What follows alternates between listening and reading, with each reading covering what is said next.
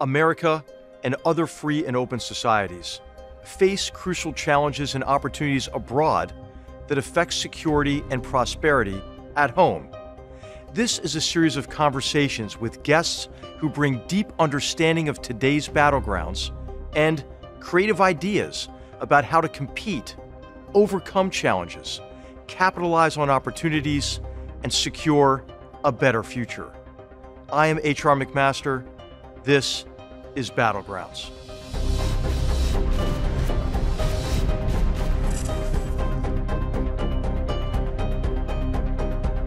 On today's episode of Battlegrounds, our focus is on the Kingdom of Norway, a strong economic and security partner of the United States. Our guest is Her Excellency Ina Eriksen Søreide, member of the Norwegian Parliament and chair of the Standing Committee on Foreign Affairs and Defense. Ms. Søreide served as Minister of Foreign Affairs from 2017 to 2021 and was the first woman to hold that position. She previously served as Minister of Defense where she called for increased NATO defense spending following the 2014 Russian invasion of Crimea. She has been a member of parliament since 2001. Ms. Søreide began her career as a television producer and is a graduate of the University of Tromsø, where she studied law. Norway is strategically located in northwestern Europe and was the only NATO member to share a border with the Soviet Union. The Kingdom of Norway was established in 872 CE and has existed continuously since, including as parts of unions with both the Kingdom of Denmark and the Kingdom of Sweden. In 1814, Norway adopted its current constitution and peacefully transferred power from its absolute monarchy to democratic institutions based on the principles of sovereignty of the people, separation of powers, and human rights. Upon separation from Sweden in 1905, Norway declared its neutrality, which persisted through World War I, though both commercial and political sympathies tied Norway to Britain throughout the war.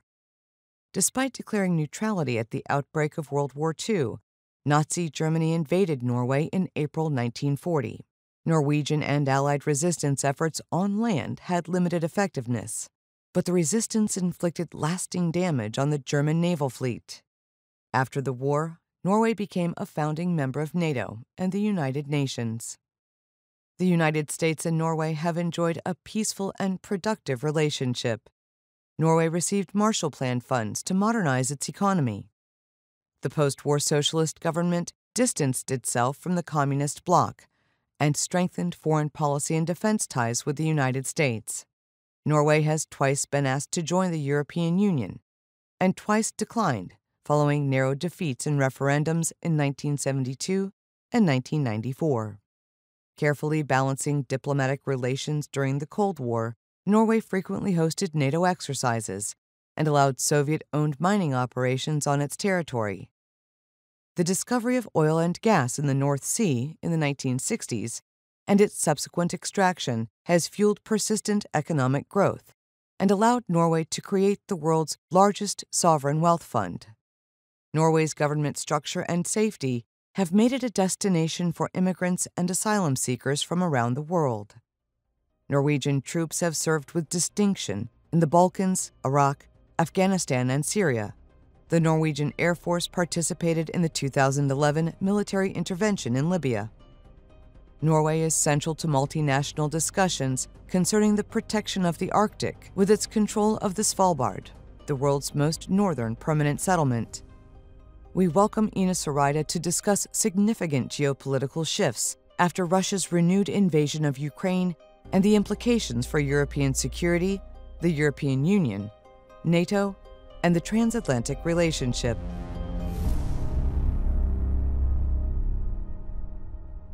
Ina Eriksen Søreide, welcome. It is so good to see you again and a pleasure to have you on Battlegrounds. Thank you so much, HR. It's, it's really good to see you again, too. It's been some years now. It has been a few years. and, and, you know, with the, uh, I think we might just start because we're, we're talking so recently after the terrible assassination of Prime Minister Abe, somebody who had, I had the pre- pleasure of knowing and hosting on, on this series. And I wonder if you might share a few thoughts about, about Prime Minister Abe and, and his legacy. Well, I, it, it, was a terrible shock to hear about his assassination, and and of course, um, for anyone who has followed international politics for for some years, they've also seen the efforts he made, uh, not only as the longest serving Japanese prime minister, but also the fact that he wanted to reform, especially on the security policy side, um, a very, I would say, conservative Japanese society and a society that was really still marked after the war. And his way of trying to make changes in the constitution, trying to change the self defense forces, knowing full well what the threat assessment and, and the picture around Japan was and how it changed over time.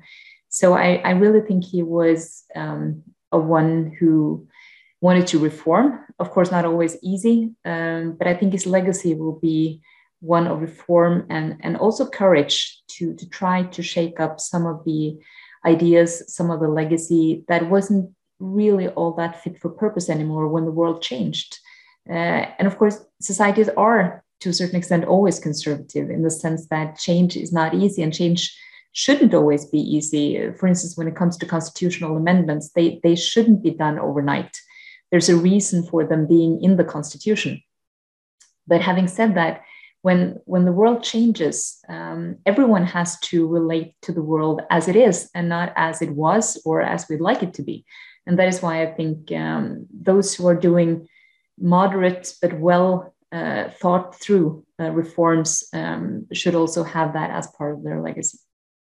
You know, he was a visionary. I remember, you know, I think he first mentioned the phrase uh, Indo Pacific in 2006. And and uh, our friend here at the Hoover Institution, a fellow fellow here, Matt Pottinger, uh, said that Abe invented the Indo Pacific, and, and he really did you know, you know, there's so much to talk about, right? And and I remember when we first met, and and you were great. You graciously hosted me at this small island uh, lighthouse on an on an island off of Oslo for a fantastic dinner, and uh, and we were talking about Russia.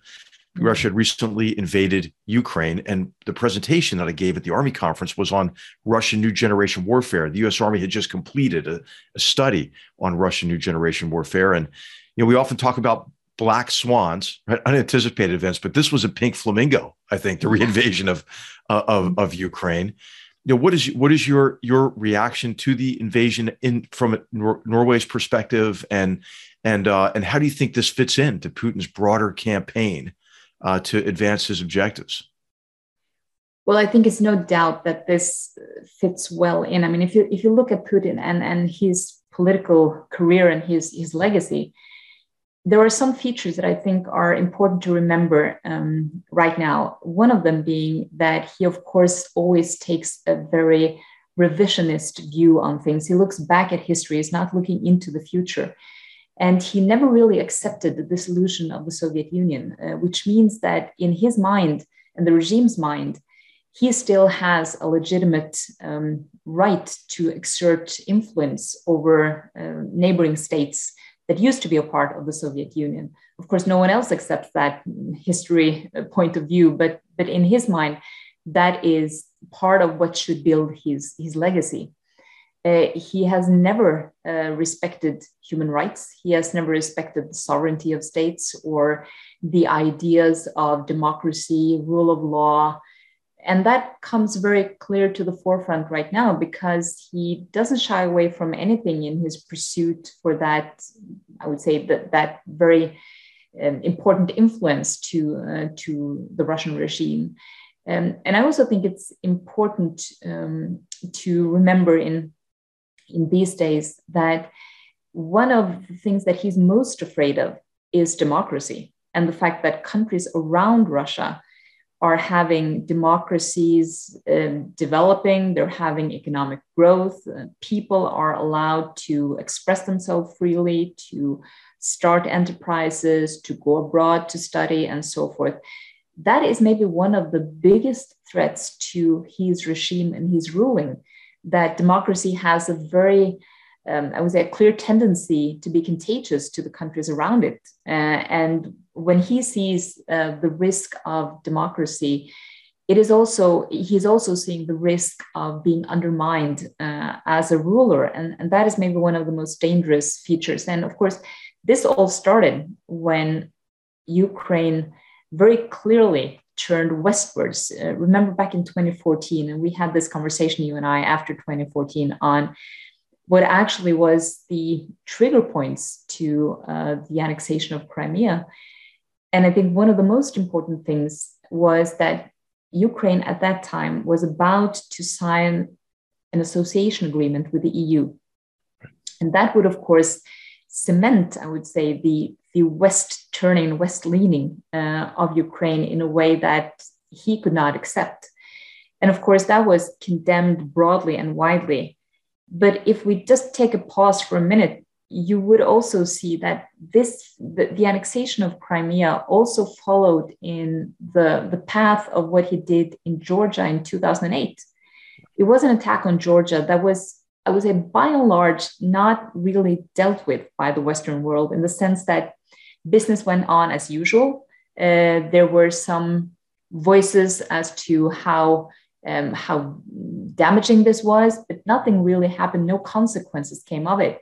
Right. I think that paved the way for the annexation of Crimea because Putin had seen that, well, uh, in his mind, this was a way to exert influence that would not have any repercussions for uh, Russia, not at least not notable repercussions.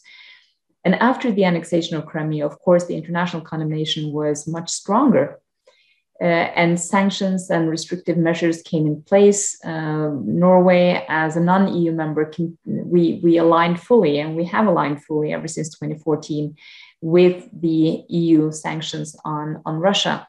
But there has also been, of course, from every European country, still interaction with with Russia, even though the condemnation was was strong. And I think what he uh, concluded was that yes, it would have a political cost to do more in Ukraine than continue the war that he has been going on with now for the past eight years in the east of Ukraine. But it wouldn't have a political cost that was impossible for them to carry. Well, he was not, I think, taking into account the very, very strong Western alliance, the unity, the strong condemnation at least from the countries that was important to him in his immediate neighborhood. Of course, there are countries, and I would say populous countries, who have either kind of not taken a decision as to uh, what to condemn and what not to condemn. And there are countries who are aligning with Russia in this.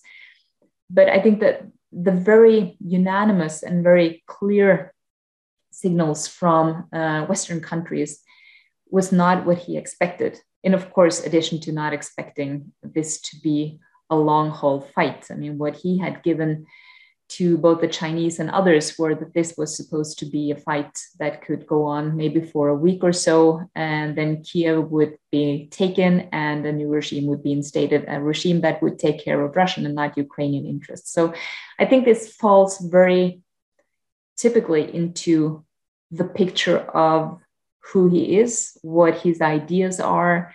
Um, and I'm I'm sorry to say that this was not surprising. I, have been saying in, in, a couple of instances that I think this war was, uh, I mean, the brutality um, is surprising. But the war and the invasion itself was surprisingly unsurprising, in, right. in my opinion. Right and you know especially after the last august you know publishing this 7000 word essay as you're making so many important points here i think is for us to for us to learn from what from what's happened so far and apply it to the future. We didn't do enough obviously we being you know the, the western world and like-minded nations including nato and and uh, uh and, and certain non-nato countries to to to deter Putin, and and it was a failure of deterrence. I think you're right. A, fr- a, Ukrainian friend of mine who's been on on battlegrounds actually he called it the vegetarian response to to, uh, to the 2014 invasion, and of course you know we have that an unfortunate image of of then Secretary Clinton bringing the reset button to Lavrov right after really the invasion of of uh, of Georgia uh, in, in 2008. But it wasn't just the Obama administration; it was multiple U.S. administrations thought, okay, if we just you know, accommodate with Putin, if we just allay his concerns, you know, then then he'll maybe change his ways. And of course, that debate is still going on. There are still some people recommending President Macron has been in this camp, and and and Chancellor Scholz, although he's moved off it a bit, saying, "Well, can we find an off ramp for for Putin?" But you know, I, I think uh, an off ramp for Putin is just an opportunity for him to look for another on ramp. So, what what are your thoughts about these these proposals for negotiations at this stage? Uh, what, what, do you think the chances are of of Putin having a fundamental uh, change of heart? I don't think they are present at the moment. Uh, and I think the war has now gone on for such a long time that it is also very difficult to see any kind of negotiations that are meaningful uh, coming up anytime soon. And of course, that has to do with the strength on the ground. And you would know more about this than many that, that negotiating from a position of strength is very different compared to, to negotiating from a, a position of weakness. Um, and I very much fear that there will be no meaningful or real negotiations uh, until there is one party that feels or uh, thinks that um, it has the upper hand on, on the ground.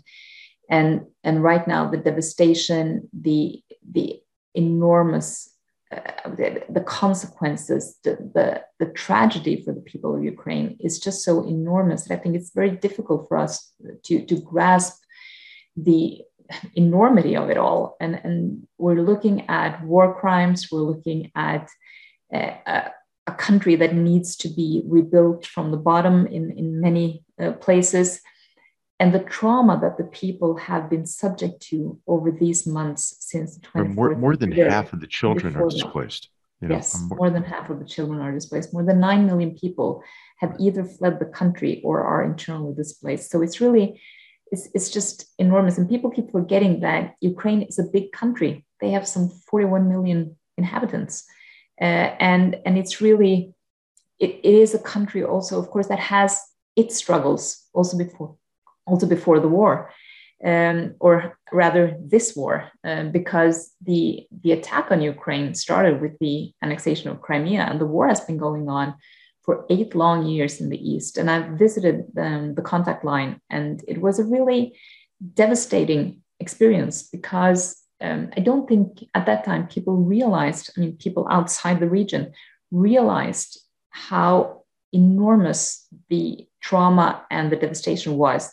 Some 14, 15,000 people had been killed up until then there were 1.5 million people who were internally displaced on a geographically very, very small piece of land in the heart of Europe. All the international humanitarian organizations were present, trying to help people with their basic needs like food, shelter, water, medicines. And, and the conditions that people were living under were just, uh, I would say, it, it was horrible to see. And this was all before February 24th, just to remind our yeah. viewers, this is all before February 24th. 24th, yes. You, you know, the, the, other, the other point that you, that you made that I think is, is really important is that Putin didn't get the international response he expected, right? He expected division, he got unity. He expected weakness. I think he got more strength than, than he yeah. bargained for in terms of of the EU's response, NATO's response, Norway's response, the UK. I think uh, the, the, US, Japan, I mean Singapore joined the sanctions against uh, against Russia.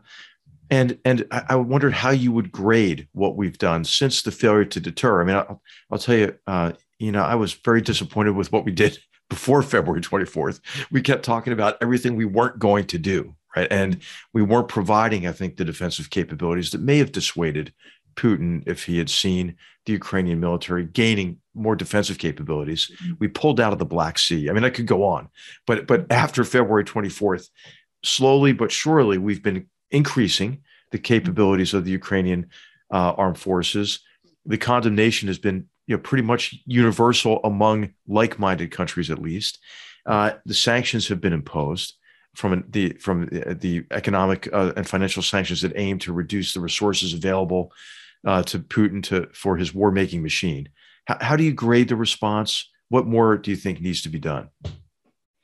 Well, I think the response has been overall very good and very united, and I think that has in itself been um, a very important thing in in our joint response.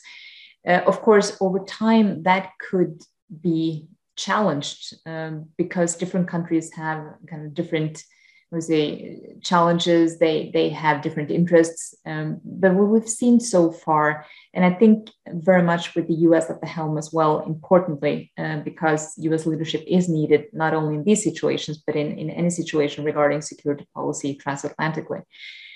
So I think that it has been a good response. The willingness to to step up, the willingness to do things that countries haven't done before, like for instance, most European countries have never donated weapons to a country at war. So shifting away from, from that political line has been quite momentous in European countries, um, Norway included.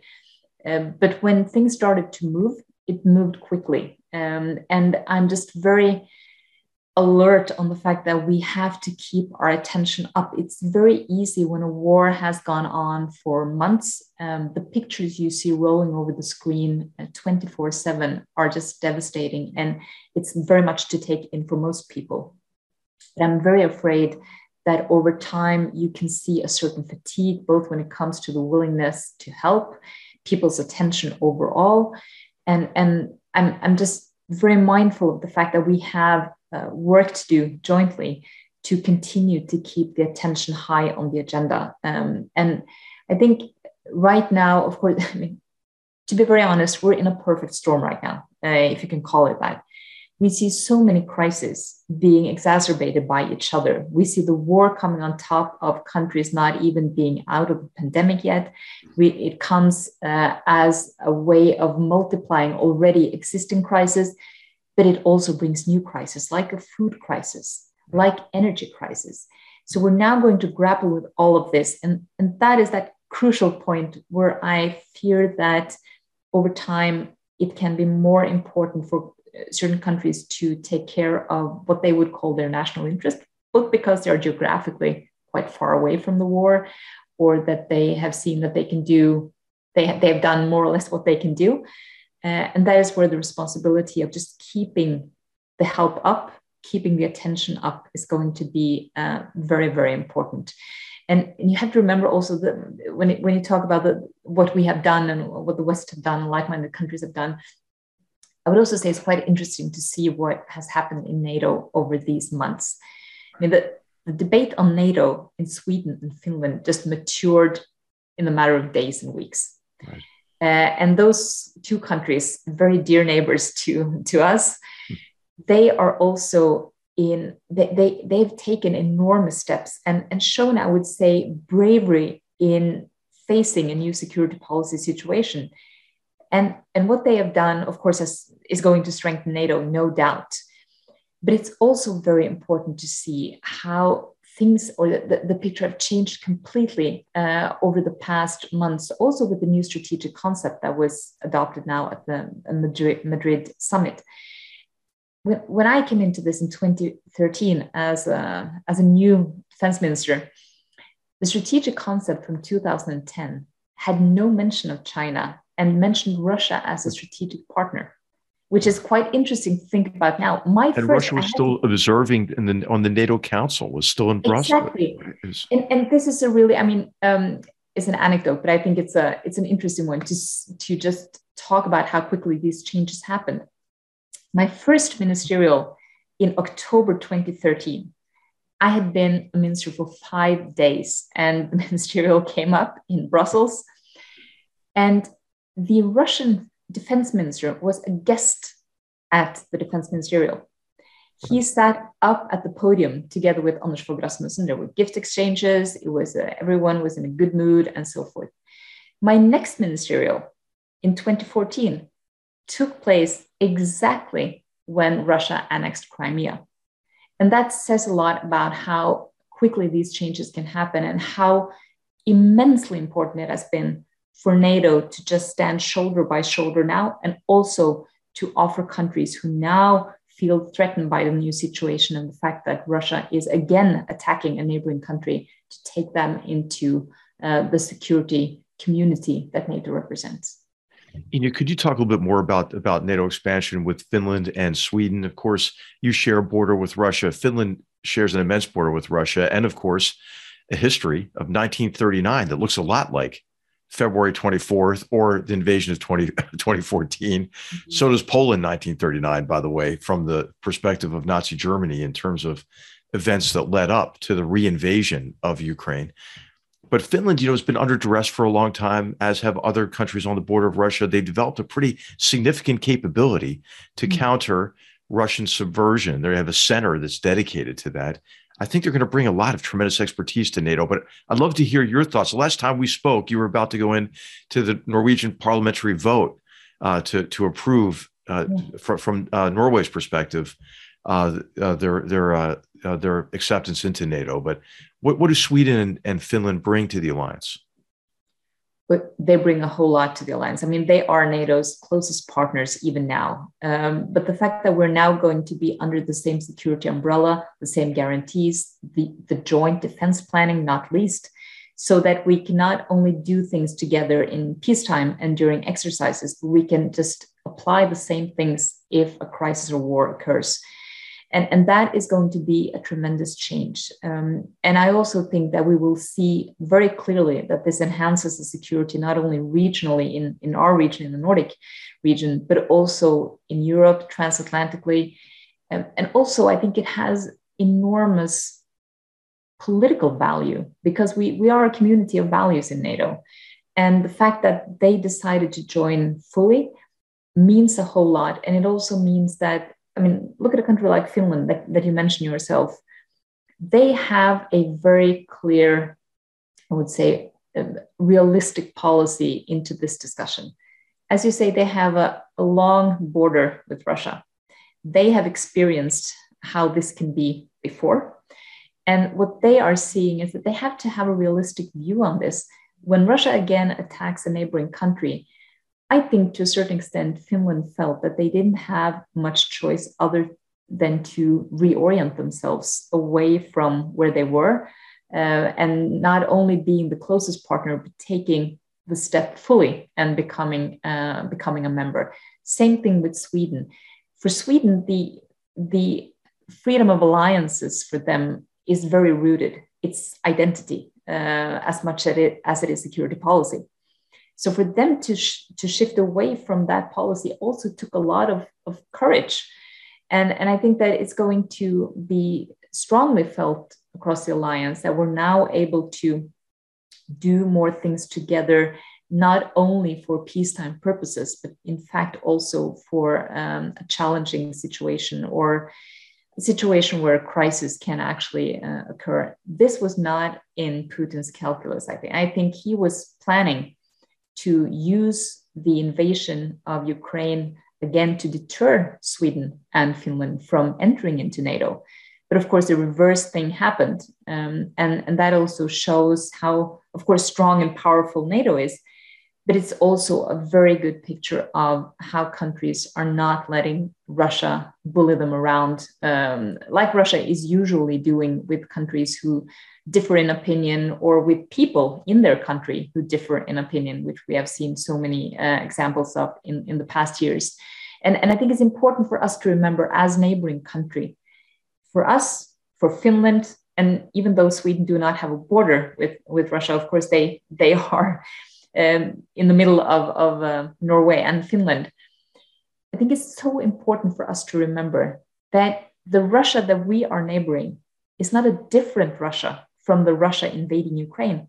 It's the same Russia, it's the same regime. Right. And they have um, a policy that is unacceptable for us as neighbors. We cannot live in fear of Russia either being aggressive towards us or being aggressive towards other neighboring countries. And that is why they are they are coming into uh, NATO now, and they are more than welcome. And we ratified in Parliament as early as the 16th uh, of June. So we have done all the paperwork, so to say. So um, when everything is signed and finished uh, in NATO, so uh, we are then ready to just uh, welcome them. You know, you, you mentioned Russian aggression on your borders and submarines encroaching into your into your toward your coastlines and and uh, uh, you know, mobilization sometimes along your border. You've seen it uh, over over many years.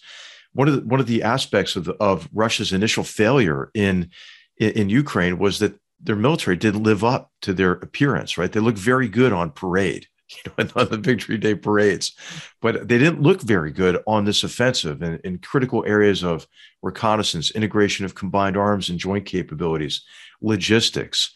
And did, did, did that surprise you? And, and what, how did, how do you, what, what do you think the causes were of Russian conventional military weakness and, and vulnerabilities that were displayed uh, during the reinvasion in February, March of, of, of this year? Well, I'm sure there are others who are even better placed to, to answer that question in depth, but uh, I could try to offer some, some explanations. I mean, we've seen ever since 2008, 2009, quite a large modernization of the Russian armed forces. and and it was also necessary in a way because they have not done that for the past decades. So they, they had to do something in order to, to keep their military ability up.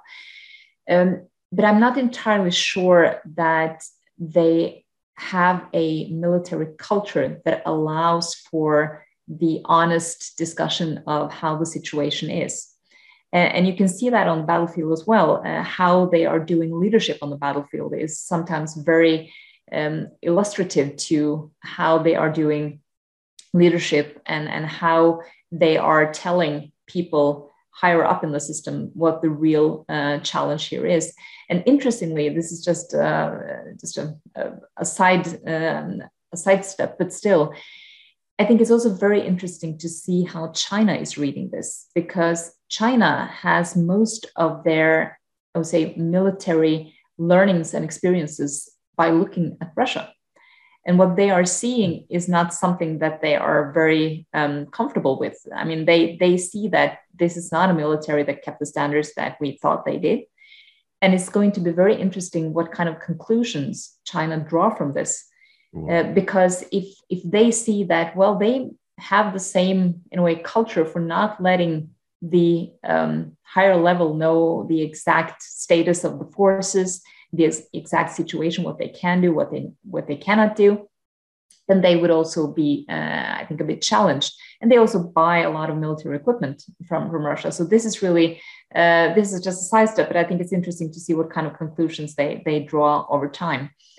But I I've we witnessed um, over the past years that Russia they wanted to display not only their new military equipment they have commissioned some new equipment that, in my opinion, poses a very, I would say, a big strategic challenge to NATO uh, potentially. And of course, one of them is the Severodvinsk class submarines that are very, very quiet, uh, difficult to detect. Uh, that also can effectively, and the Russians can now effectively shut off the Greenland, Iceland, UK gap, and by that also hampering the reinforcement uh, to, to Europe in a situation of crisis. And this we know. They also um, exercised, I would say, more complex pattern, more complex flight pattern. They also exercised some mock attacks on our installations. But by and large, I would say that we had a, uh, I mean, in, in the high north, there is a relative, I would say, low tension and calm. And we've been working a lot to keep it that way but I don't think we can be naive about this because when, when interests are diverging, you will also see that a country like Russia will probably have no intentions to take care of other countries' interests than their own. And we've seen that, we've seen that right now as well. So we saw modernized armed forces from Russia. We saw the commissioning of new capabilities. We saw the, the use and also the the placement of long range precision guided missiles. We could see all of the things that they've been, they've been increasing. But most importantly, in, in our immediate neighborhood, has been the reinvigoration of the bastion defense concept that is so important for them. And of course, they have much of their nuclear capabilities at the Kola Peninsula, which is literally at our doorstep. And that is also why we wanted to drag NATO's attention up north just to make sure that everyone knew the strategic challenge that potentially could be there. And I remember my, my first meeting with Jim Mattis as defense secretary. I the most important thing I brought with me to the meeting was a, a picture of the Severodvinsk class uh, submarine because that was so important for us to convey to, to the US that this was really um, one of the big strategic challenges that, that we saw.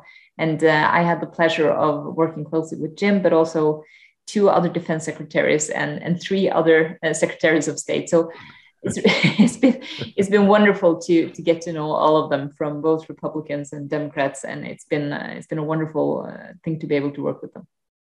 So I'd, I'd, like to talk with you about the response now to the Russian invasion. We talked a little bit about how we didn't do enough after 2014 or 2008 invasion of Georgia, for that matter, or 2007 uh, denial of service attacks on Estonia, or you could go on about it. But uh, so, what more do you think we should do in defense? And I'm going to ask you some follow-on questions about what we've talked about a little bit: energy security, where Norway is a huge global player there, and then also supply chain resilience, and that, of course, will bring in China. But first what more needs to happen in defense? There's some encouraging news, obviously, across NATO that countries are going to meet the two percent pledge from the Wales conference. But, but, uh, but how satisfied are you with the response so far in terms of of strengthening defense, and, and what more do you think needs to be done?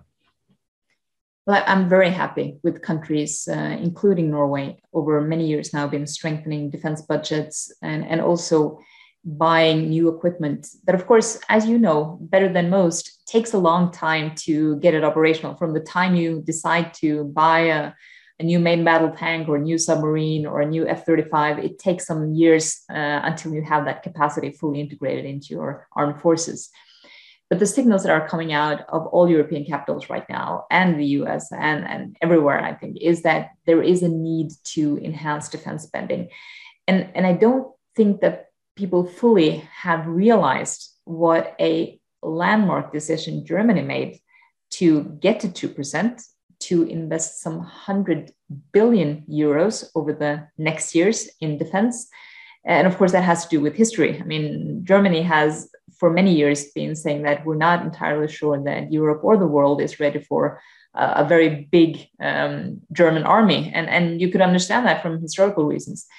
But I think the challenge that we all will be facing is twofold. One is that there will be a race for getting those capacities that we need. And that again has to do with supply chains, it has to do with, we say, um, different um, ways of, of purchasing equipment. And it's going to be quite difficult for um, the suppliers to be able to answer up to all the demands and needs because everything is happening at the same time. Everyone is wanting to invest right now very much. So I think we will have a situation where it can take some time until all the material and all the equipment will be ready to use in the respective countries. The second thing I think we have to be very, very mindful of is that we cannot apply yesterday's defense planning on today's and tomorrow's situations. So before we now enter into uh, an enormous amount of spending on capacities that we are going to have in our respective armed forces for the next 30, 40, 50 years, we have to make sure that we ask all the right questions. Uh, so that we just don't, because now everyone is spending so much money, so that we just don't pull out the drawer take up everything from our wish list from five or 10 years back and say, now we have the money to actually buy this. That may not or may be the right equipment or the right ideas for dealing with what we're seeing at the moment and is likely to see in the future. Just imagine, HR, and you know, you know this well uh, too. What technology has taken of enormous leaps over the past five years that we didn't even imagine five or 10 years back. And that has to be integrated in a way that makes our armed forces capable to deal with a set of challenges. And, and, and I think that this is going to be quite a difficult discussion um, in many countries because we, we like to think that we um, just want to build on what we have, which in many cases can be absolutely right and correct. But in some cases, we, we have to kill our darlings and just find new ways of doing things because they work better for, for the situation that we are in right now. And I, I can repeat what I said at the beginning. We have to relate to the world as it is, not as we wish it was. Right. and I think this breaking this pattern that we've been in for a long time of acquiring fewer and fewer, more exquisite, more expensive systems. I think what we're seeing in Ukraine is capacity. The size of the force matters a lot. And you know what's astonishing to me is how much ammunition is being fired there in, in Ukraine, which is, you know, we talked about the deficiencies of Russian forces. It doesn't take a lot of skill to, to bombard residential areas and commit mass murder of civilians, which is what the Russians are, are, are doing now. But you know, they've fired they've fired more artillery ammunition uh, in in the Russians have in Ukraine than the United States did across 20 years of war in Iraq and in Syria. So I think uh, I think you're right. Is that we have to think really about the broad range of challenges we're going to face and and build in some new defense capabilities and keep some old ones around and combine them to mm-hmm. to be able to accomplish certain missions like destroy Russia's fires complex, right, to protect civilian areas and protect our forces. You know, you, you mentioned you, you mentioned um, already the you know the the issue of energy security. And i think it's quite clear now that giving an authoritarian regime coercive power over your energy sector is a bad idea. And and of course i'm thinking of germany and and nord stream 2 and uh and what do you see as trends in energy security uh associated with trying to you know, to also have an, an, effort to reduce carbon emissions, but do so in a way that doesn't constrain growth and and create economic difficulties. Norway is at the center of that debate and and, an innovator in that sector. Mm-hmm. What what advice do you have for our listeners on how to improve energy security and what's Norway's role in in doing so? Well, first and foremost, we we've always been and we will continue to be a very reliable supplier uh, of energy, and we do not politicize um, our contracts, for instance, and, and where we export to and, and what we do. And I think that's been extremely important from the get go that we we have a different stance on this. I mean, when I was when I was in Ukraine, as I told you, when I visited the contact line, there was a real, of course, discussion not only on Nord Stream 2, but it was a discussion that the Ukrainians even then felt uh, very strongly that Russia could kind of turn off the tap at any moment they desired. And, and the insecurity that that gave to a whole, a whole population was, of course, enormous. They've learned to live with it in a way because they, they tried to find other ways of, of circumventing that challenge but it was very real and it is very real. And you see now what russia is doing. Uh, i think we can see more of that.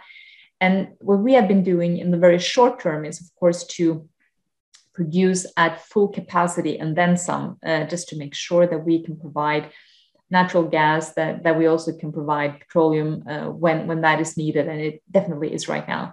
But at the same time we have to make the shift. We have to make the green transition because that's the only thing that's going to both give enough energy and enough environmentally sound energy over time uh, is to also make that transition. And to do both at the same time uh, is a bit difficult when you have an energy crisis and you are also making a transition that was already um, was well underway in, in many European countries. So my hope is that what we're seeing now is going to give that a little push, an acceleration but we are going to need full capacity of also other energy sources at the moment. The challenge is that right now everyone is looking to be more independent, of course, of, of Russian energy, very frankly speaking. And I have no problems with understanding that at all. The challenge, however, is that it's not easy to make that shift very quickly. And there are several reasons for that. One, of course, is that it is difficult to provide enough energy from other sources in the short term. The second point is that the long term energy contracts have already been signed, and to divert that energy from countries who were supposed to receive it and to European countries in the short term is also very difficult. Right. The third point is that when you're looking into renewable energy like wind, like solar, it takes time to build. and of course, again, supply chain challenges comes into the mix here. So it takes longer than it could have done to actually build these capacities. And the irony, of course, is that the countries in Europe most reliant on Russian energy are also some of the countries who are less I would say, ready to um, to receive other energy like LNG from from the US because there are no LNG terminals, uh, or there are, but there are not too many terminals uh, outside of Spain and Portugal, and no transmission capacity.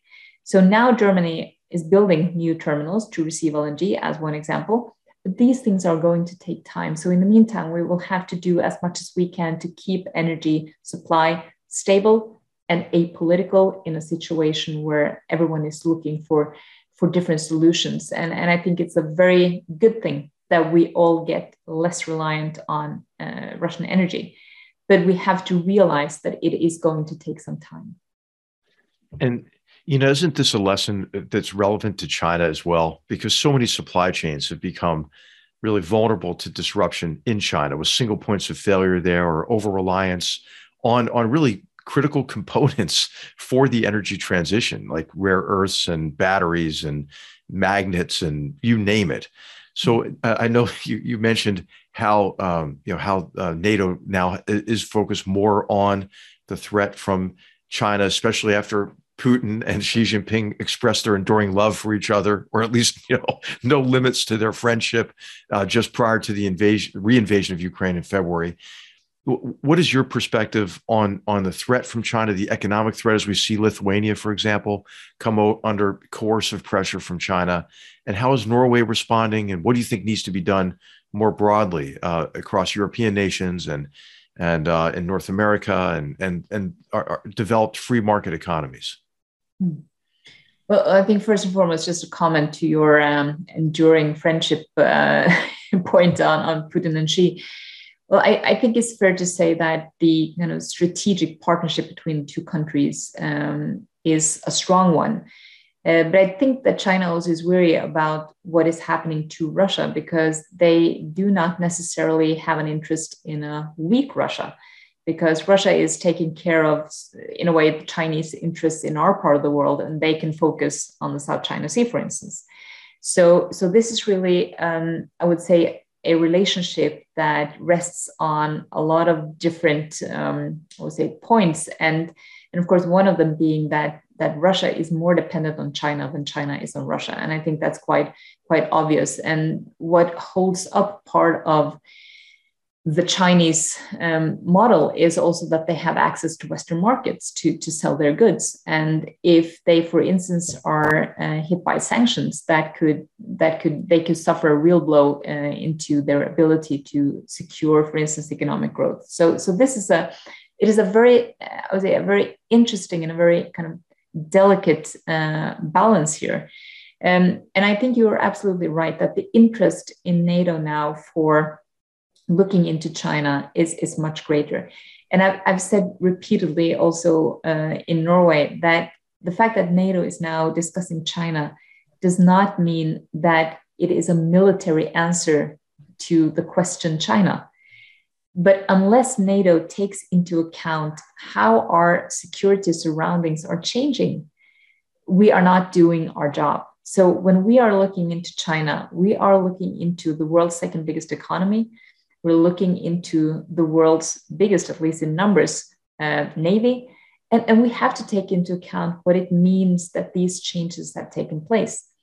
And again, that doesn't mean that one looks at China as a military threat to Europe or to NATO, but we have to look at what our surroundings are like. And, and this is a part of, of that, um, that analysis that I think is absolutely good and vital that NATO has been doing. And I, I I've seen over the course of the past years also the quite unanimous approach by NATO countries to this assessment and, and to the analysis. But I also think it's important to put China and Russia in different baskets, so to say, because they represent something different when it comes to strategic challenge and threat to NATO countries. And, and I think that's that's really important to do. Um, so I think that when it comes to being dependent on, on China and, and the value chains, I, I think we've seen both during the pandemic and also now that the dependence in general is too uh, big. At the same time, I think everyone needs to see a functioning world economy. Uh, you and I are both uh, warm defenders of free trade. But of course, we have to take into account security concerns. Otherwise, we wouldn't um, we wouldn't take our job seriously, and we wouldn't be um, good advocates for our national interests in this. So, and that is extremely important. And that is also why I think there has been a very interesting debate in most European countries, both in the EU as an organization, but also in individual European countries and in the countries that are not members of, of the EU, but still are very closely linked to the EU economically, on, on how to deal with these challenges, how to deal with the dependency that can make us vulnerable in a situation of crisis. Um, should we make sure that more production takes place in Europe? Uh, should we find alternatives elsewhere? And that doesn't mean that you're shutting out uh, trading with China, for instance, but you have to be aware of the dependencies and the possible vulnerabilities it creates for you. And um, I think it was um, it's been very interesting to see also how um, this has played out in the uh, China-U.S. context, where in the beginning uh, there were many people who looked at the strategic I would say um, competition or or the the big power rivalry um, between U.S. and China as something that had to do only with trade and tariffs, but that's just a small part of it. This is a deep strategic uh, competition, and it has to do with a lot more. It has to do with values. It has to do with trade. It has to do with security. And I think you have to understand kind of the, the whole spectrum of this to really understand uh, what the challenges may be and also how we are going to deal with um, an increasing um, interdependency and also uh, potential vulnerability, especially when it comes to the security arena that, that we all have to deal with. We cannot shy away from those discussions, even though we may choose different solutions from time to time. I'm so glad you raised the values point because, of course, every every Chinese company has to act as an arm of the Chinese Communist Party. And I, was really encouraged by the German government's decision recently not to no longer underwrite Volkswagen's manufacturing in a province where, where genocide is happening in Xinjiang.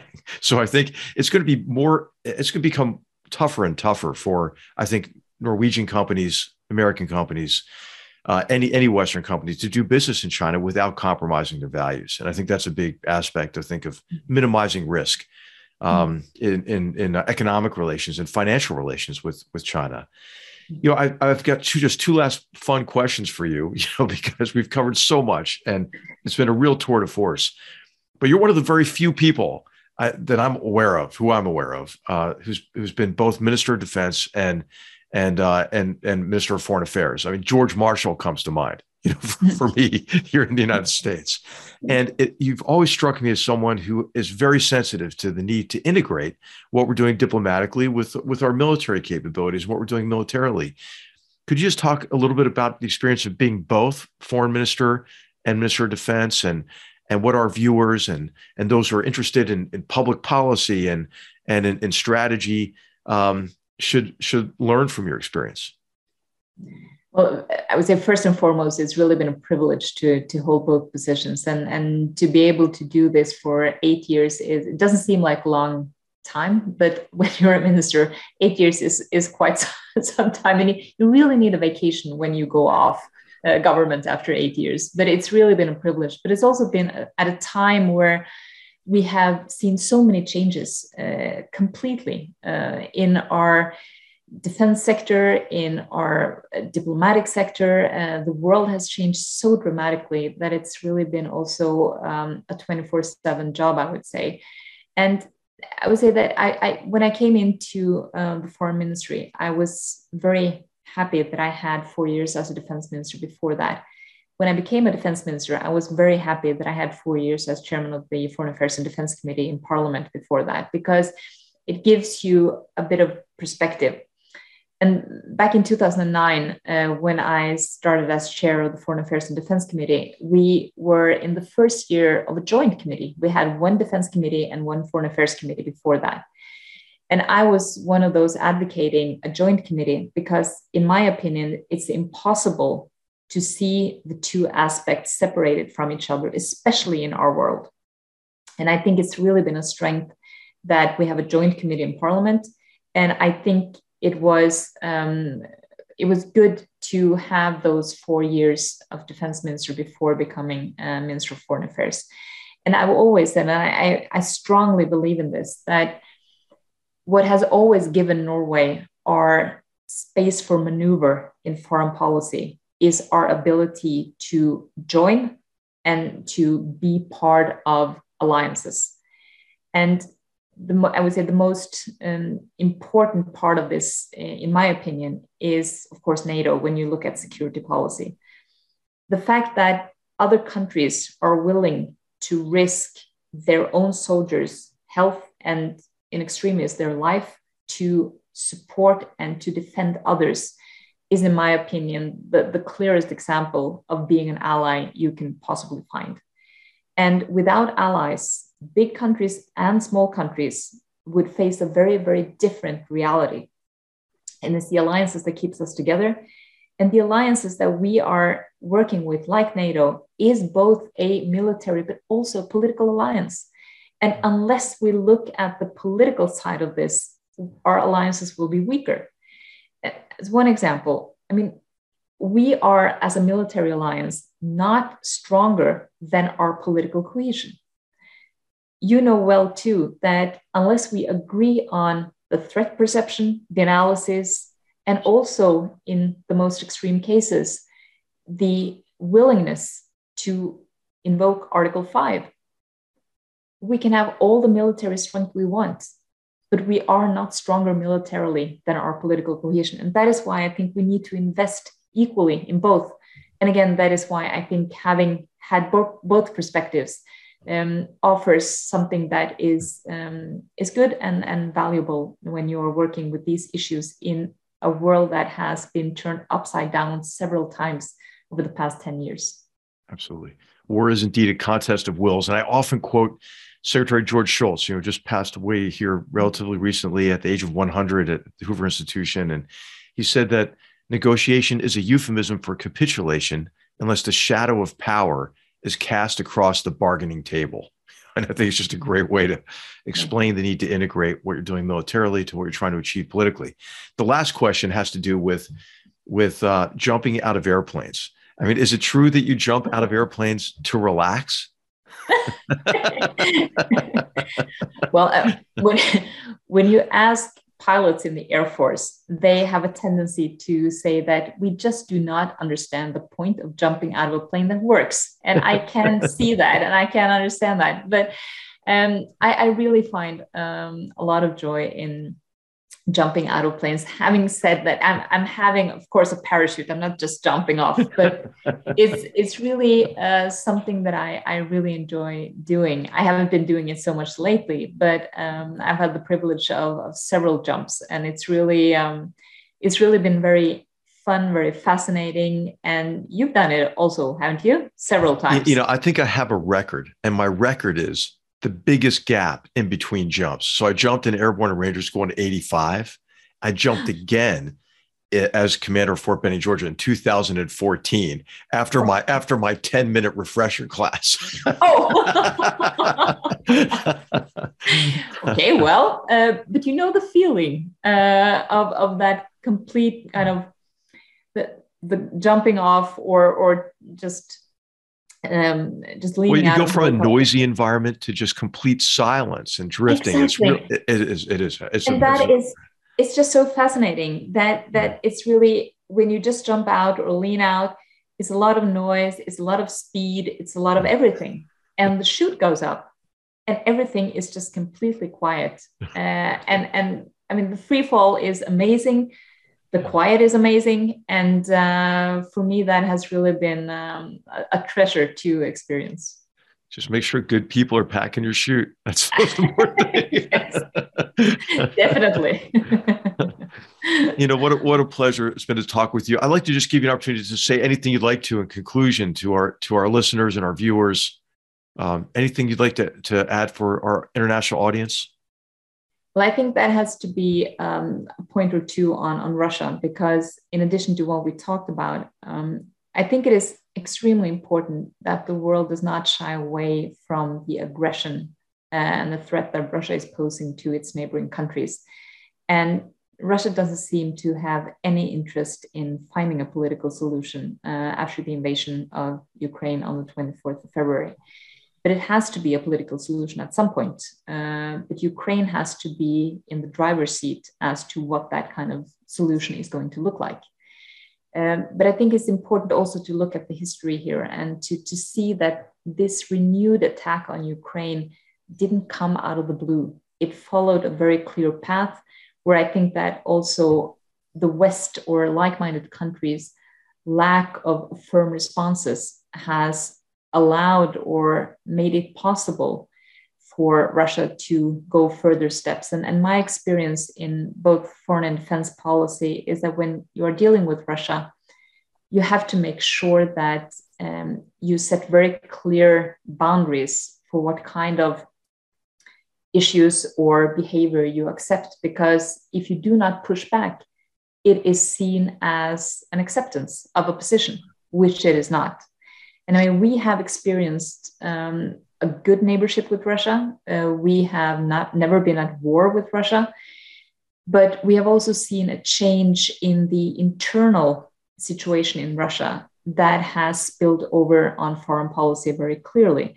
The clamping down on civil society, the complete disregard of basic human rights, uh, and also the fact that it is impossible nowadays to be an opposition in, in Russia. And, and what he has done, what Putin has done, and the regime has done to uh, everyone that tries to um, oppose or position themselves in, with a different opinion has been been devastating to see. And of course that spills over in the possibilities we've seen also over the past years to cooperate on areas where we have joint interests. I mean we have a long history of cooperation with with russia either on fisheries management people to people contact nuclear security and safety environmental issues but of course the space for this has been shrinking gradually and quite rapidly i would say over the past years and that is due to Russian behavior we have always had to deal with Russia with firmness and predictability. That's part of our, our neighborly relations.